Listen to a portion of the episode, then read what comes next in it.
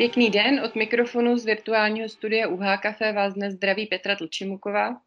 Semestr se nám kvapem blíží k závěru a já doufám, že přes všechny komplikace způsobené pandemí do závěru úspěšného. O úspěších i překážkách si dnes budu povídat s naším zácným hostem, doktorem Filipem Riegelem, proděkanem pro strategii a rozvoj, právníkem a statutárním zástupcem děkana, odborným asistentem na Ústavu sociální práce při Filozofické fakultě Univerzity Hradec Králové, rodilým hradečákem, mnohanásobným otcem a milovníkem dobré kávy. Eh, Filipe, vítej a doufám, že spolu vychutnáme dnešní čerstvě namleté a servírované UH kafe. Eh, Děkuji za přivítání. Eh, milovník dobré kávy asi není úplně taková moje, řekl bych, klíčová charakteristika. Já jsem ještě před několika lety vlastně vůbec kávu nepil, takže uh, je to jeden, jeden takový střípek, řekněme, teda z mojí osobnosti, stávající, ale nikoliv minule. Tak já jsem zrovna tenhle střípek měla tu čest postřehnout. Uh, ty jsi byl ve svém studiu, řekněme, rozkročen i geograficky. Studoval si politologii na UHK a také právo na Masarykově univerzitě. Vrátil ses do Hradce. Proč? Brno tě neoslovilo pro život? Tak eh, já bych asi trošičku možná protestoval proti tomu slovíčku vrátil, protože slovíčko vrátil se dá použít eh, jedině, když někdo eh, odejde. A já jsem vlastně z Hradce, nepovažuji se, že bych z Hradce kdy odešel. Já jsem měl celý život trvalé bydliště v Hradci Králové, takže jsem celý život občanem města Hradce Králové a to, že jsem eh, pět let eh, studoval v Brně eh, vysokou školu a potom jsem tam 8 let pracoval na nejvyšším správním soudu, to sice pravda je. Dá se říct, že jsem tam tou dobou v Brně bydlel, ale pořád jsem byl prostě občanem města Hradce Králové přitom, takže já jsem jakoby mentálně nikdy z Hradce Králové neodešel a jestli mě Brno oslovilo nebo neoslovilo, tak samozřejmě, že ho jakoby vnímám eh, stále jako svůj, eh, řekněme, druhý domov, ale Brno nemá třeba řeku úplně, jako Hradec. Jo, Svitava a Svratka, to jsou, to jsou řeky, které tečou někde jako za Brnem trošičku spíš. Uh, nej, není tam klasický... Ty toho Filipe v Brně ani moc nenachodil, když si myslíš, že ty řeky tečou za Brnem. Takhle, a nejsou prostě v centru. Nejsou v centru a nemají řádně vybudovaná nábřeží, kam by se dalo třeba pořádně projít. Jsou tam někde prostě eh, třeba u justičního areálu, jasně, ale to je taková, to je taková jakási vlastně spíš periferie. Dá se tam jako složitě eh, pěšky jako procházet a tak dále. Takže ano, pokud někdo je běžec nebo cyklista, tak si myslí, že v Brně uh, jsou řeky, ale pokud tam někdo uh, jezdí uh, šalinou nebo chodí pěšky, tak vlastně si ani nemyslí, že v Brně jsou řeky. A zná to jenom třeba z básníček uh, on od Nezvala, jo, že tam uh, jsou řeky. Uh, takže s řekama v Brně uzavřela, pokud můžeme. Právníci si zkrátka nemyslí, že v Brně jsou řeky, obzvlášť pokud nepochází z Brna a ty jsi zkrátka hradečák jako Brno. Můžeme to takhle zhrnout? Můžeme, klidně. Dobře, tak děkuju. Eh, v oblasti práva si absolvoval doktorské studium se, zaměření na, se zaměřením na právo správní a právo životního prostředí. Proč zrovna takový výběr? Má to něco dočinění s řekami v Brně? Uh, ne, protože to právo životního prostředí tam bylo jako trošičku přicvaknutý. Já jsem dělal hlavně správní právo. Uh, tam vždycky v rámci toho doktorského studijního programu, který teda má ty dvě složky, správní právo a právo životního prostředí, tak já jsem víc dělal tu složku správní právo, než tu složku právo životního prostředí. Na druhou stranu, právo životního prostředí je jenom v mém pojetí součást správního práva, nějaká dílčí, že se zrovna zabývá životním prostředím. Ale jinak eh, já jsem dělal správní právo a to Proč proto, že mě... Na to právo správní. Hmm, a to proto, že uh, to správní právo nějakým způsobem vymezuje vztah uh, jednotlivce a státu.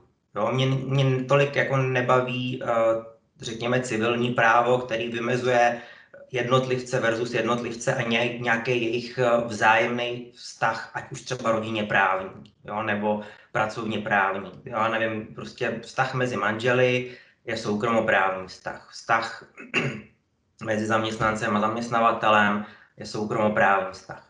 Vztah mezi obchodníky je soukromoprávní vztah. A tam vznikají spory, prostě takový klasický spory mezi lidmi. To jsou spíš hádky, jako než právní spory, když to trošku přeženu.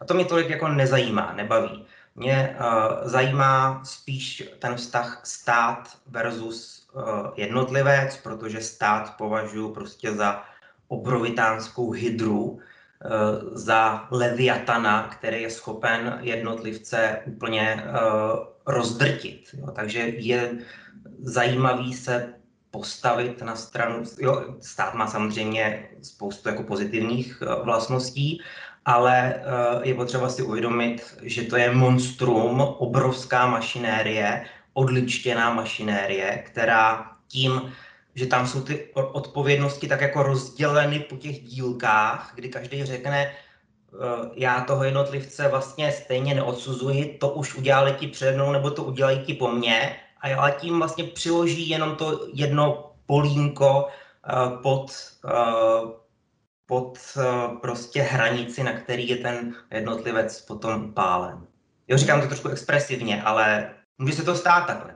Já tam cítím takové vlastně sociologické pnutí zatím, ten, řekněme, vztah struktury a aktéra. Hmm. Je to tak? Může to být? No, tak já se nemůžu považovat za sociologa, ale ano, takhle to, takhle to vnímám a to je ten důvod, proč Eh, prostě mě baví správní právo, které vymezuje tenhle ten vztah. Ono vymezuje to ještě i trestní, ústavní, samozřejmě to, eh, to nepochybně, eh, ale to správní to je ta největší, největší masa právních předpisů tohoto typu. Z jaké oblasti je většina případů v jejich řešení se vlastně angažuješ v pozici právníka? Tuším správně, že je to teda potom trestní správní právo, a můžeš třeba uvíct takový klasický příklad, eh, typ případu, který nejčastěji řešíš tady v té oblasti? Uh, tak je to, uh, spíš bych řekl, jako to, je to správní a trestní právo. Než, jo, částečně se dá říct, že to je správní právo trestní, správní trestání, čili přestupky, které tam taky patří, ale ano, uh, nejčastěji řeším případy ze správního a trestního práva. Nicméně když mám dlouholetého klienta, který, kterému jsem pomáhal s nějakou věcí, já nevím, třeba daňově právní nebo, nebo nějakou jinou součástí toho veřejného práva, a on potom přijde třeba i s nějakým svým soukromoprávním problémem, tak i s tím už se mu snažím pomáhat. Ale jinak ta specializace je to správní právo. A kdybych měl říct ten nejtypičtější případ, uh, jakoby nejtypičtější případ je, že za mnou někdo přijde a řekne, jestli se s tím dá něco dělat a já mu řeknu, že se s tím nic dělat nedá. A Takže struktura vyhrává. On Leviathan vyhrává. Ale tak oni samozřejmě přicházejí, oni to vnímají velmi subjektivně a emocionálně a když řeknu, že se s tím nic nedá dělat, tak to samozřejmě je i na tom, že to posoudím nějak objektivně a ne, že bych to vzdal a řekl si, tak tady ta mocná hydra, jak jsem to nazval, nás teda přemohla, ale prostě si spíš myslím, že nám vlastně ani tak úplně neublížila, když se na to dívám uh, objektivně. Jo, ale uh, to je, to je totiž nejčastější asi situace, není vlastně úplně nějak moc častá, ale všechny ostatní případy jsou tak velmi rozvrstvený, že já nejsem schopen říct nejtypičtější příklad. Proto těchto, ono to je jako dohromady třeba, já nevím, 20% jo, těch věcí, ale je to, těch 20% je největší masa, zbytek jsou prostě dílečky, protože to je velmi různorodý, co řeším. Od cizineckého práva, daňového práva, až po, eh, já nevím, problematiku přístupu k informacím, nějakých, eh, dřív jsem se věnoval třeba eh, hodně oblasti samozprávy a tak dále. Pojďme se chvíli podívat na kauzy veřejných činitelů, které do tvé profesní oblasti také spadají. Je jich jenom za poslední dobu tolik, že by to vydalo na celou samotnou minisérii UH Café. Experti na ústavní právo hodnotí některé kroky vlády spojené s jarními pandemickými opatřeními jako protiústavní. Kromě zmatečnosti kriticky hodnotí právnická skupina například nadsazení kompetencí ministerstva zdravotnictví nebo krajských hygienických stanic, zákaz vycestovat do zahraničí, schromažďovat se, omezení volného pohybu. Celkově hodnotí opatření související s nouzovým stavem už jeho vyhlášením jako ohrožující demokratický právní stát. Které momenty nebo opatření jsou dle tvého názoru na hraně nebo dokonce za ní? Eh, tak už si to částečně vlastně i naznačila. Eh, ten zákaz vycestovat, eh, to bylo špatně. Jo, samozřejmě pokud nás cizí stát nechce přijímat, vyhlásí zákaz cizinců, aby cestovali do jeho země, tak to je jiná věc. Ale aby náš stát zakázal vycestovat, aby nám udělal takovou ohrádku, tak to, to nejde. To, to nejde. My nemůžeme být drženi na svém území. My máme, z hlediska našeho, máme právo náš stát opustit. A samozřejmě pro nás to může být uh, o to citelnější, že tady byla desítky let železná opona, že se vycestovat fakticky nemohlo, jenom do zpřátelených zemí a ještě za těžkých podmínek. Takže tohle je okamžik, který tam byl špatně, který byl jednoznačně protiústavní. Stejně Eh, zákaz se vrátit, nebo přesně řečeno eh, podmíněn, podmínky pro to, aby se člověk mohl vrátit do České republiky. Do České republiky ze zahraničí bylo možno se v jeden čas, samozřejmě už je toho spousta, jo, ale v jeden čas platilo, že jste se vrátit do své vlastní země, jejím jste občanem, mohli jenom tehdy, pokud jste měli uh, nějaký uh, test uh, který jste si zařídili v, v té cizině. Čili podmínka pro to, aby se člověk mohl vrátit, to taky neexistuje. Jo? Trošku okay. připomíná, tro, pardon, to trošku připomíná, uh, evokuje mi to situaci, která je teď uh, vlastně v Ukrajině, která je rozdělená, kdy se z jedné části jako těžko dostávají do, do té druhé. Ano, jo. Uh, když by, když by ten stát třeba těm, kteří se vrátí, čekal by na ně uh, s tou uh, špachtličkou nebo s tou, uh, s tou tyčinkou a nastrčili mi ji do nosu a udělal ten test takhle při příletu, nařídil jim karanténu a tak dále, to všechno může, ale nemůže to jakoby vůbec podmínit, my vás nepustíme zpátky domů, pokud, jo, a dá si podmínku, tak to, to nejde. Samo vyhlášení toho nouzového stavu, jedno z těch mnoha, bylo protiústavní, protože bylo proti vůli poslanecké sněmovny. Poslanecká sněmovna ho, poslanecká sněmovna je suverén, jo? to je, jsme parlamentní uh, republika, ne hejtmanská republika. Poslanecká sněmovna uh, odmítla prodloužit nouzový stav a během víkendu hejtmani jako formálně za to požádali o vyhlášení toho nouzového stavu a vláda ho znova vyhlásila tak takhle to samozřejmě taky nejde. To je, eh, řekl bych, učebnicový příklad obcházení zákona. Jo. Můžeme čekat nějaké důsledky tady v tom ohledu? Bude to zpětně reflektováno? Že došlo já nevím, tak... já se trošičku bojím, že možná zvítězil takový názor eh, ve stylu um, teď vlastně nevadí, když chvilku zhasneme. Teď vlastně nemusí to právo tak úplně fungovat. Teď budou důležitější názory lékařů než názory právníků, takže poslouchejme jenom lékaře a nikoli v právníky, jestli je to v pořádku, protože ta situace je mimořádná. Jenomže tohle, když uděláme, když vlastně dovolíme takhle na chvíli zhasnout, tak se bojím toho, že už potom zpátky je jako relativně těžký rozsvítit zase a, uh, a nebo že už to světlo nebude tak jasný, jako když jsme zasínali, jo? nebo já nevím, bych to měl nějak metaforicky říct. Takže toho se bojím. Co se s tím konkrétně dá dělat? Uh, uh, tak um, i ten třeba nový pandemický zákon počítá s tím, že je možný přeskum všech těch opatření částečně nejvyšším správním soudem, částečně krajskými soudy ve správním soudnictví, takže vlastně té mojí parketě.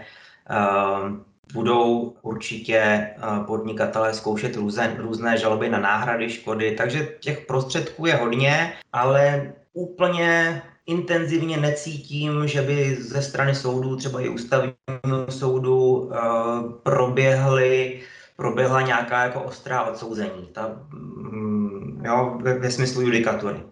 No jedna věc je, že teda, eh, jestli se shodneme, nebo to, co říkáš, že si tomu rozumím dobře, eh, dochází potenciálně nebo postupně se zvyšuje eh, nějaký nedemokratický směřování toho systému.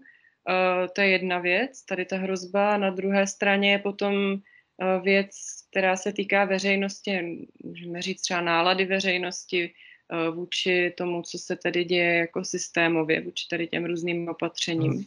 Asi je třeba rozlišovat. Ty se asi spíš věnuješ teda té první právě rovině v těch svých úvahách. Nicméně právě ty nálady veřejnosti, ty si to taky zmiňoval, že tady dochází v podstatě k nějakým jako emotivním nebo krokům, které vyvolávají velké emoce u mnoha obyvatel, uh, i vzhledem k tomu, co jsme třeba jako národ zažili v minulosti, uh, ta omezení týkající se vycestování a podobně. Uh, zaregistroval si třeba ve svém okolí hlasy, které mluví o emigraci právě jako důsledku vlastně toho směřování, toho politického v podstatě vývoje současného u nás.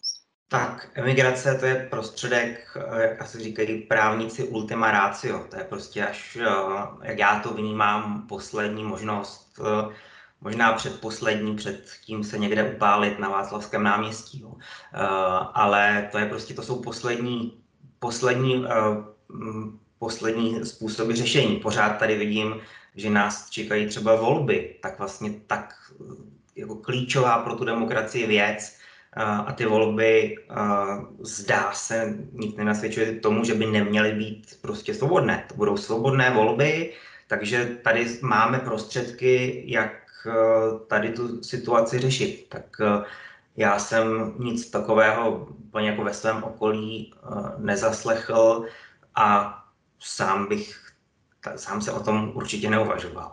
To určitě ne, jako, jako skálo pevně zakořeněný uh, hradečák, ale uh, co se týče, uh, já jsem právě takové hlasy zaznamenala, proto se ptám. Na druhou stranu ty volby v té situaci, ve které se nacházíme nyní a do které nás vlastně z velké části jako dostala ta vláda současná, eh, tak asi tu budoucí vládu eh, nedostávají nebo nedostávají do moc dobré pozice, že jo? Ta výchozí pozice Aha. Eh, po volbách bude jako nezávidění hodná, řekněme. Ano, s tím souhlasím, jo, protože uh, ta nová vláda bude řešit klíčová klíčová rozhodnutí, obrovskou zadluženost. Jo? Půjčovat si je lehký, ale splácet je mm, trošku horší. To eh, že se mi vybaví ze Švejka, to se nám to hoduje, když nám lidi půjčují. Takže ano, teď se nám to jako docela hoduje, teď je to v pohodě. Tahle vláda už vlastně pro ty příští sestavila program, že bude muset šetřit a bude muset dělat nepopulární opatření. Eh, tahle vláda eh, odsouvá na tu příští rozhodnutí o důchodové reformě, která z povahy věci nemůže být populární. Eh, tahle vláda odsouvá na tu příští třeba rozhodnutí o Dukovanech, o dostavbě dalších reaktorů. Jo? Takže to jsou všechno věci, které bude muset si vyzobat ta další vláda. Otázka je, jaká bude a jak moc bude odlišná od té stávající. A kdy bude? To je další bod, protože mm, ve hře má první dva pokusy prezident republiky. Suneme se trochu dál, já děkuji. Eh, další nemilou, aktuální a v médiích diskutovanou kauzou je situace kolem České televize. Eh, odvolání generálního ředitele eh, Petra Dvořáka s tím související jednání Hany Lipovské. Eh, máš na tuhle situaci nějaký fundovaný názor? Jedná se přeci jen o důležitou veřejnoprávní instituci, která by neměla být podřízená politickým vlivům a zde máme situaci, eh, která v mnoha ohledech její nezávislost eh, evidentně ohrožuje. No, politickým vlivům, politické vlivy na českou televizi jako veřejnoprávní médium budou vždycky, protože veřejnoprávní médium nemá majitele, na rozdíl od prostě ostatních třeba jo, rozhlasů nebo teda televizí, tak Česká televize nemá svého vlastníka a logicky teda je náchylná k tomu, že tam budou nějaké politické tlaky. Někdy na přelomu let 2000-2001 byla krize v české televizi tehdejší, která se vyřešila tím způsobem, že vlastně radu české televize nenominují už jakoby přímo teda politici, ale že to uh, nominují v podstatě jako neziskovky. Že? Takže jedna z těch neziskovek, s okolností s názvem Česká biskupská konference, tak tam nominovala uh, paní Lipovskou a ona se snaží okopávat uh, kotníky stávajícímu řediteli uh, z mého pohledu z naprosto jakoby banálních důvodů, uh, že on má někde drží akcie, není ani prostě uh, statutárním orgánem, není, není, uh, není orgánem té nějaké společnosti, ale drží nějaký počet akcí společnosti, která dělá IT školení, jestli se nepletu, a v řádu desítek tisíc, možná stovky nebo tak, ta čísla úplně přesně jako nevím, poskytla v některých letech tato školení i české televizi aniž by to ale ten ředitel schvaloval, protože jsou to tak nízké sumy, že uh, to uh, šlo na nějakých jiných uh, úrovních řízení, že to nemusí podepisovat přímo on.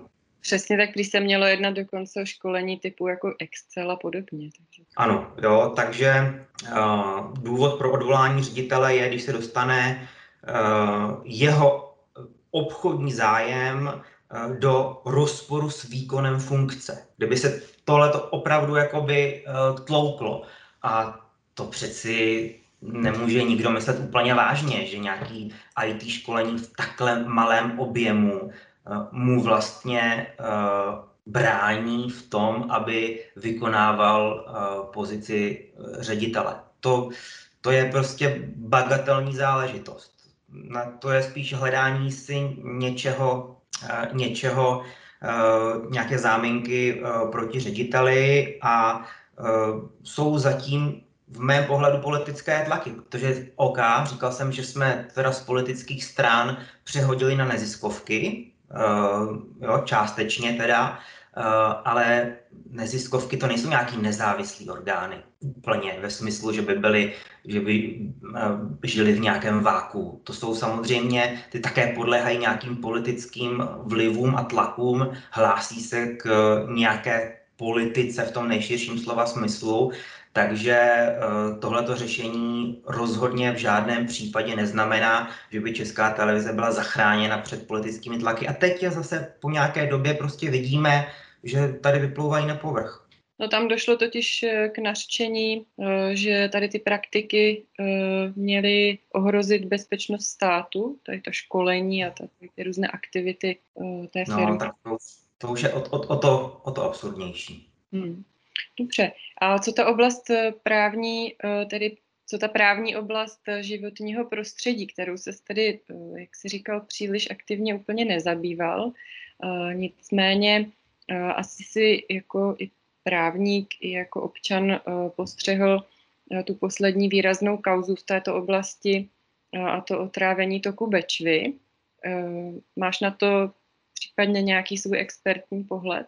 Zdá se, že totiž čím déle trvá to šetření, tím více se zametají některé skutečnosti pod koberec a ministr životního prostředí Richard Brabec z Hnutí Ano se nechal slyšet, že přísahá na zdraví svých blízkých, že kauzu nikdo nezametá. Máš na to tedy názor? Uh, tak uh, jenom zpovzdálí, protože já, je to živý spis, já do něj nemám přístup, nejsem v té věci zainteresován, takže jenom tak jako zpovzdálí a samozřejmě uh, tady ten typ vyšetřování, tam je úplně jasný, že je potřeba hlavně získávat ty důkazy v prvních, řeknu doslova prostě minutách nebo hodinách po tom, co k tomu úniku došlo. Jo? Je potřeba odebírat vzorky, je potřeba velmi rychle vidět uh, ty výpusti, odkud se to tam dostalo, uh, srovnávat ty jednotlivé vzorky, brát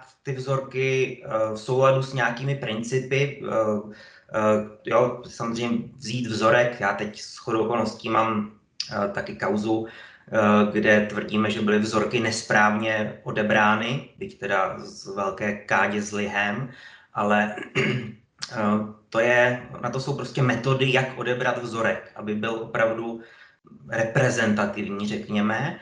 A tady je jasné, že teda rozhodující byly ty první hodiny po úniku. A teď už máme, já nevím, půl roku po úniku a vlastně nevíme vůbec nic, ani nic netušíme, takže z tohohle pohledu já se trošičku bojím, že úplně jako dost dobře vědět nebudeme. Tady to je ten případ který bych, tady právníci říkají, uh, že uh, justice uh, delayed is justice denied. Prostě když to přijde pozdě, ta spravedlnost, tak už vlastně jako ani skoro nemusí chodit. A tady se obávám, že možná ani nepřijde pozdě, že opravdu se to nemusí podařit vyšetřit. Nevím, jo? Myslím si, že ty uh, klíčové okamžiky už teda asi se prováhly.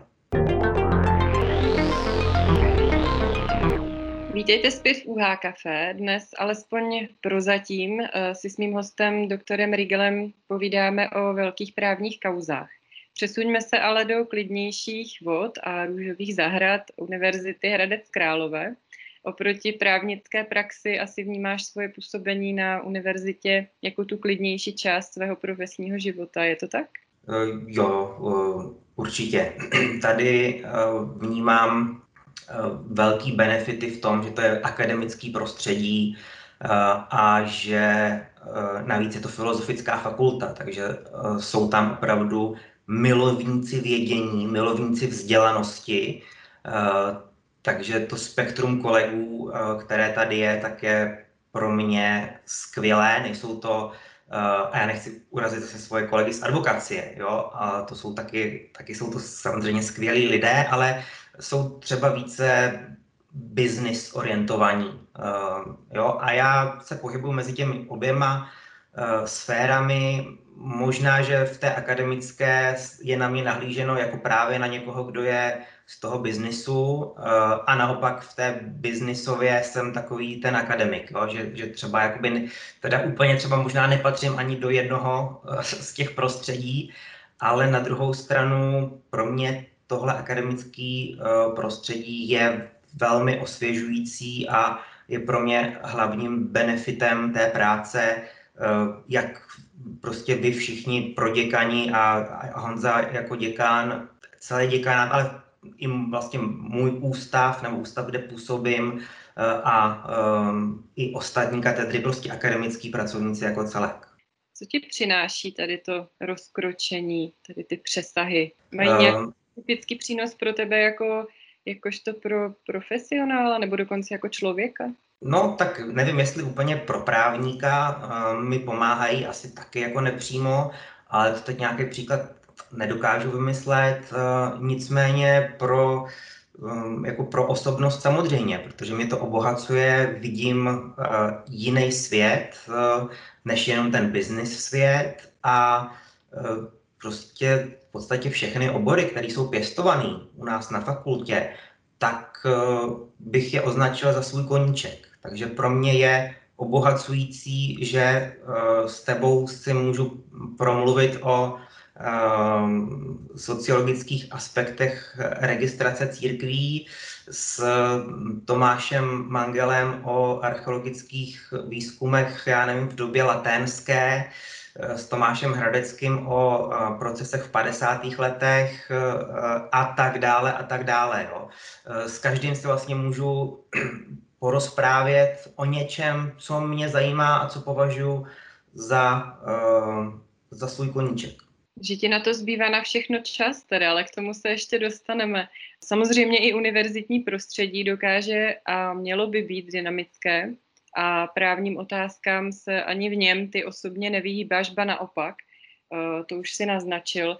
Eh, můžeš nám alespoň trochu nastínit, s jakými problémy se na půdě univerzity nebo přímo fakulty filozofické jakožto právník setkáváš? Uh, jo, ta moje pozice proděkanská pro strategii a rozvoj tak má v sobě tím, že jsem právník, tak prostě uh, pod tuto na gesci... Se na tebe lidé přirozeně obrací. Ano, ano. Pod, pod tuto gesci v podstatě jsme teda jako podřadili i ty právní uh, otázky a jsou velmi různorodý. Jo?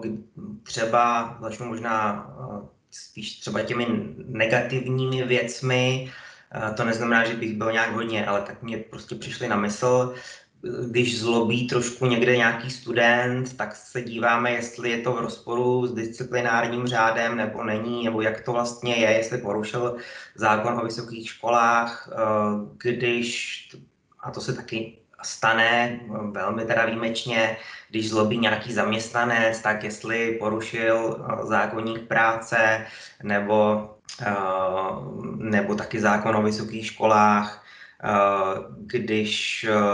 To, jak, jak, jak často zlobí studenti nebo zaměstnanci? Co to znamená, že zlobí? Co si pod tím máme představit? To jsem samozřejmě, protože mám děti, tak jsem asi použil to slovo zlobí. Jo? A teď to jsem nemyslel v žádném případě nějak jako paternalisticky, ale prostě když poruší nebo jsou na hraně toho, že porušili a musíme posoudit, jestli skutečně porušili, tak když poruší právní předpisy. Takhle to myslím. Jo?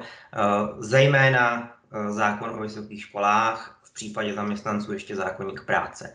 Takže tohle posuzujeme asi, nebo určitě nemůžu tady říkat konkrétnosti.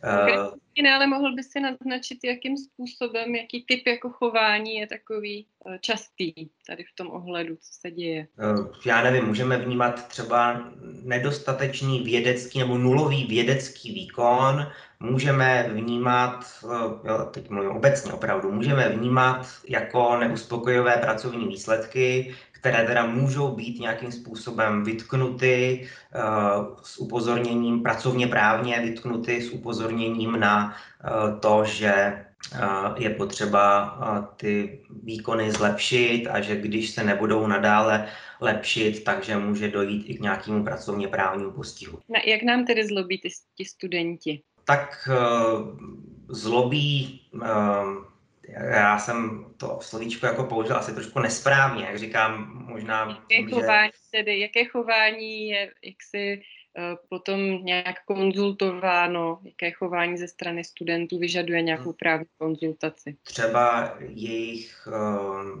já nevím, odmítání uh, výuky prostřednictvím online platformy v době, kdy kdy eh, to nešlo jinak.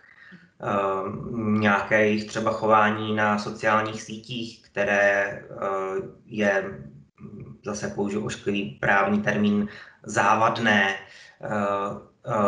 A teď zkoumáme, jestli ten student nějak reprezentuje školu i mimo školu ve svém, ve svém třeba soukromém účtu, anebo jestli ho za to postihnout uh, nemůžeme. Uh, a podobně, jo.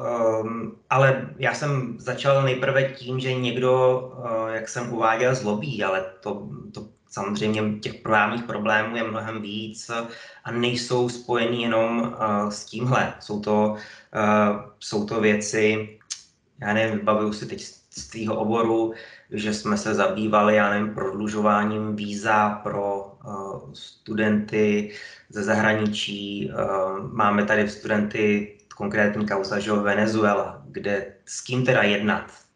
Tam byla uh, vlastně vláda, která byla uznána západními zeměmi, ale fakticky tam úplně nevládla. Takže kdo teda to výzum vydává? Ta uznaná vláda nemá pod kontrolou ambasády a tak dále, tak jsme řešili, jak teda ta studentka může zůstávat u nás. Tak to je jedno, co jsem si uh, vybavil, ale s Tomášem Hradeckým řeším um, občas problematiku studijního a zkušebního řádu, přijímacího řízení.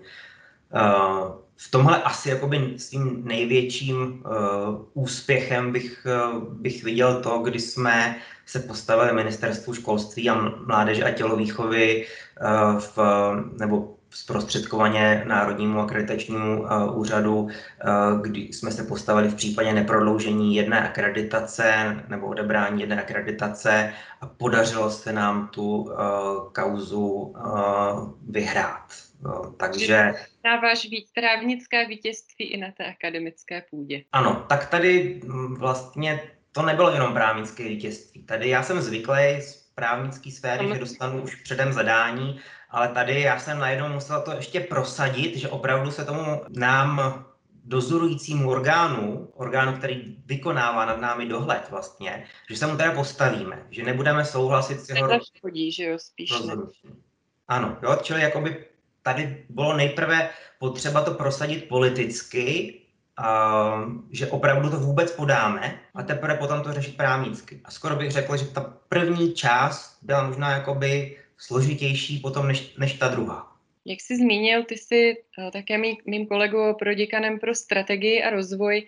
Uh, můžeš přiblížit posluchačům, o jakou funkci se vlastně jedná, co je náplní tvé práce konkrétně v této funkci? Samozřejmě částečně už si to pokryl, ale je tam toho ještě velké spektrum. Uh, tak vedle toho, že se využívá moje právní vzdělání, tak tam jsou jednak projekty, řekněme nevědecké projekty. Jo? Uh, čili uh, spolupracuju s projektovým oddělením uh, v těchto věcech. To jsou projekty typicky právě takové rozvojové, z evropských peněz třeba a podobně. Ale tady, tady ta část, musím říct, že funguje v podstatě samospádem, protože projektové oddělení má svého vedoucího, Eh, který, eh, jo, Michala Strobacha samozřejmě, který má eh, skvělé tam zaměstnankyně na tom oddělení a ty v podstatě všechno dokážou řešit víceméně bez, bez nutnosti nějakých mých zásahů. Takže jenom občas třeba, když je něco potřeba skonzultovat nebo tak, tak, tak se do toho zapojím, ale jinak tohle funguje v podstatě samospádem.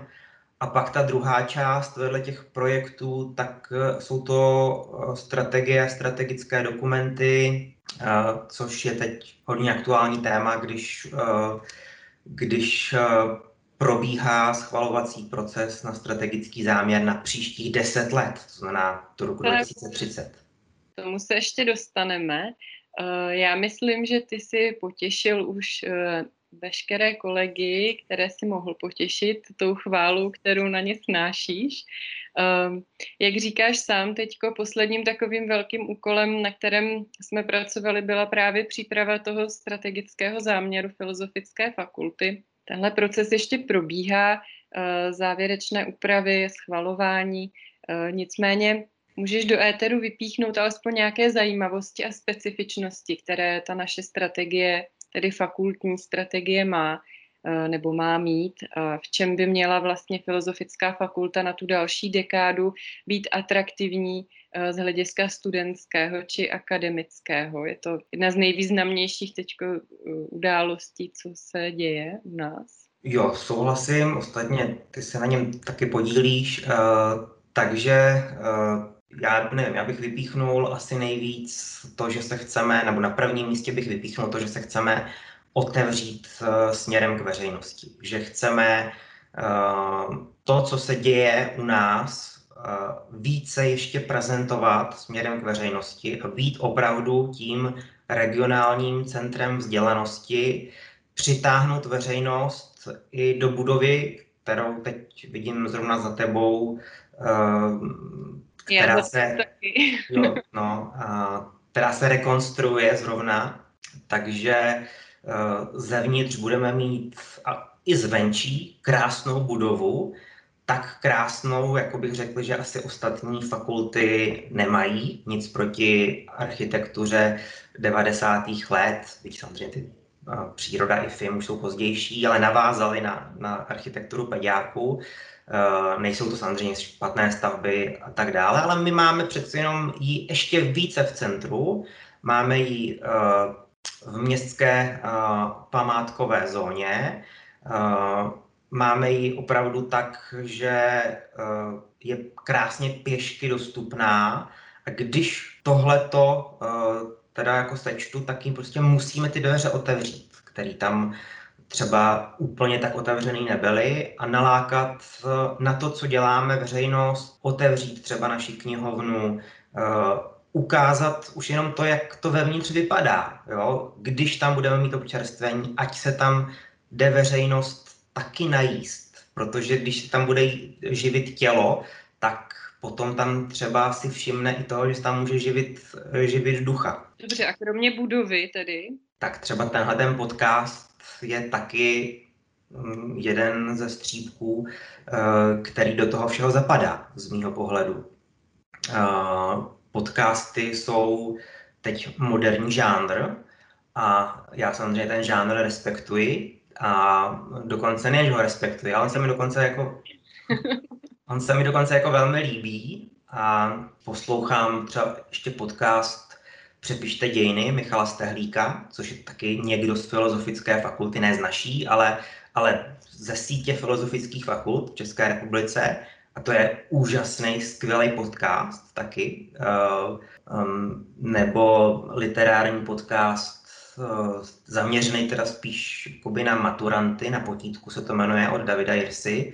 Taky uh, skvělá věc. Možná i na ty maturanty bychom se mohli víc uh, zaměřit a natáhnout je potom, aby prostě, protože maturant před sebou z pravidla má nějakou vysokou školu, tak je natáhnout uh, na naše obory.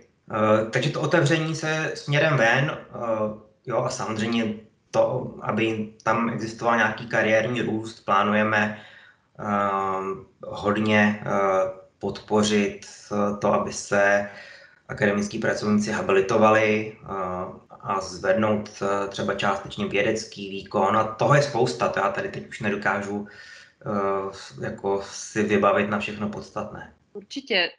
Ten strategický záměr se výrazně zaměřuje taky na akademika jakožto učitele, což je role, která je asi, se shodneme v mnoha ohledech výrazně podceňovaná. Jaký ty jsi pedagog? A ve srovnání s tvými dalšími funkcemi, jak důležitou část tvého profesního života tvoří právě výuka?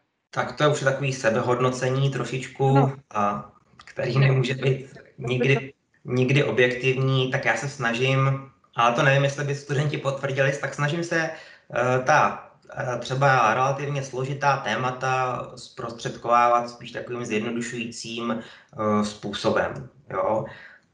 Byť se samozřejmě mnohokrát přistihnu, že řeknu právnický termín, který je mi úplně blízký, mám ho zažitý a pro studenty může být to úplná novinka. Jo? Takže učím rád. ano. Je to důvod, proč jsem asi taky na vysoké škole. Jo? To, že já jsem takový poučovací typ trošičku, takže já lidi často poučuju a to samozřejmě je nejlepší dělat e, před tabulí. No.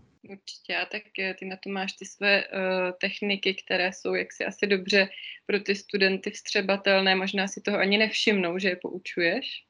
To fakt nejsem schopen zhodnotit.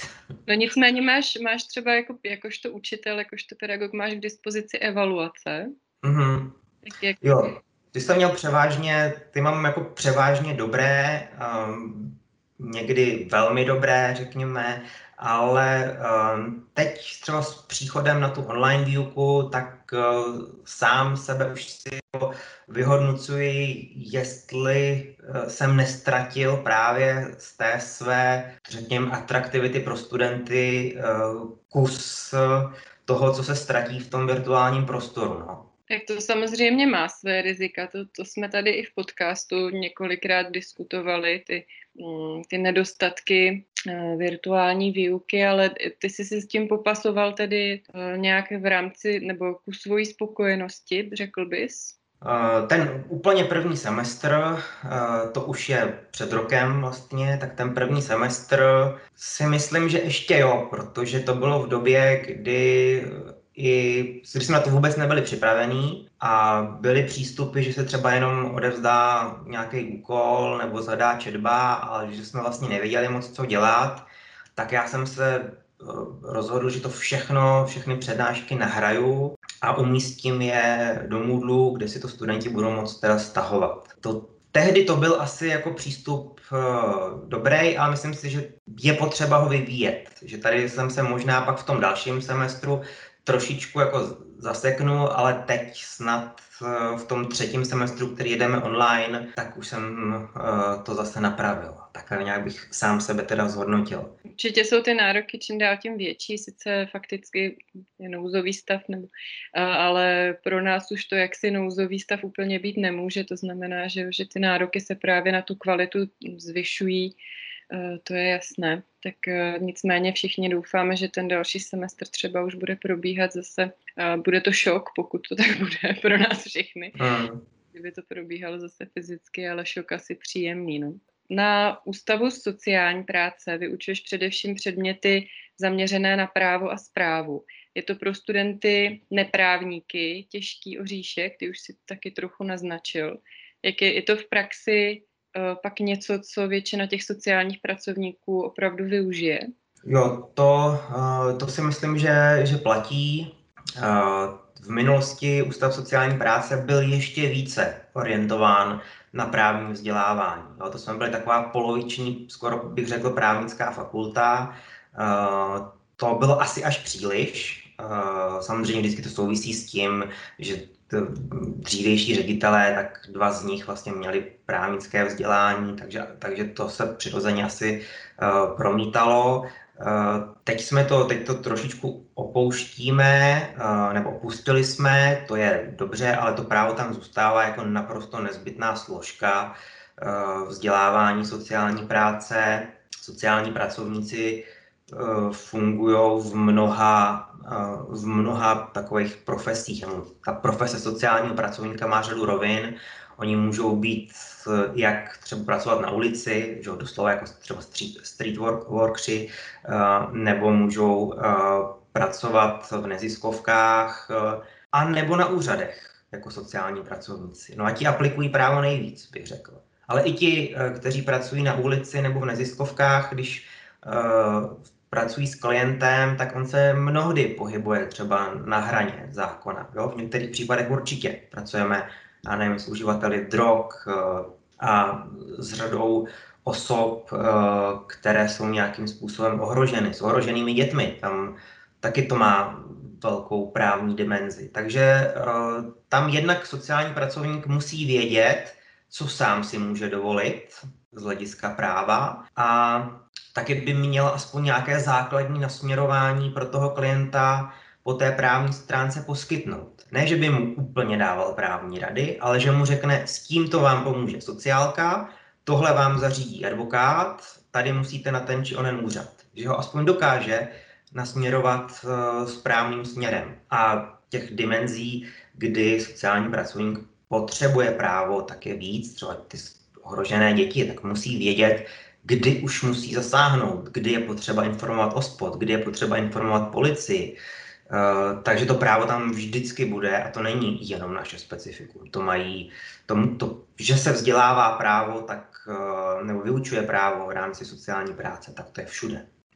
Při uh, sociální práci, nebo tedy pro sociální práci je kromě práva velmi důležité i téma rodiny. Eh, přesuňme se blíž k tvému soukromému životu, eh, ve kterém rodina zastává výsostné postavení. Eh, vím, že mezi tvé koničky patří také genealogie a sestavování rodinného rodokmenu.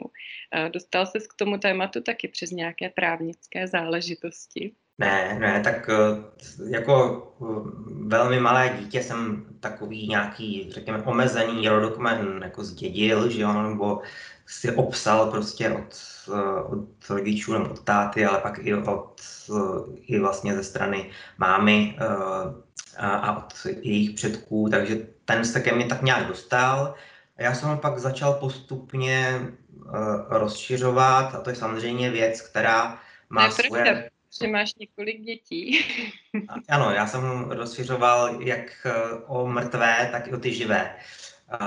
takže a to je, to je věc, která má vzestupy a pády. Jo? Takže já se tomu věnuju prostě třeba dva měsíce dost a pak eh, třeba rok to zase trošičku spí a pak zase mi něco napadne. Eh, ale je to hezký se eh, vrtat v těch starých matrikách a luštit i třeba cizí jazyky a, a to ten kurent a podobně, tak to jsou, to jsou hezké věci a teď jsem se jim zrovna věnoval, možná jsem ti to právě jako říkal, tak protože se nemohlo cestovat, že jo. Jsem byl v karanténě, takže jsem teda cestoval, řekněme, po vlastní minulosti zase, takže jsem si to zase rozšířil a na některých místech tak, že už asi nebo určitě prostě nebudu schopen to rozšiřovat dál, protože jsem se dostal až na hranici eh, toho, co se dá zjistit tak tam se dostane ve vědecké kariéře málo kdo. Já ti gratuluju. Ty takový malý mikrohistorik, eh, rodinný genealog tedy. Eh, s manželkou Janou máte tři děti a čtvrté je právě na cestě. Uh, to je veliká radost a myslím, že můžu za celý tým UHKF a vlastně za celou filozofickou fakultu popřát, aby vše dobře dopadlo, hodně zdraví a sil.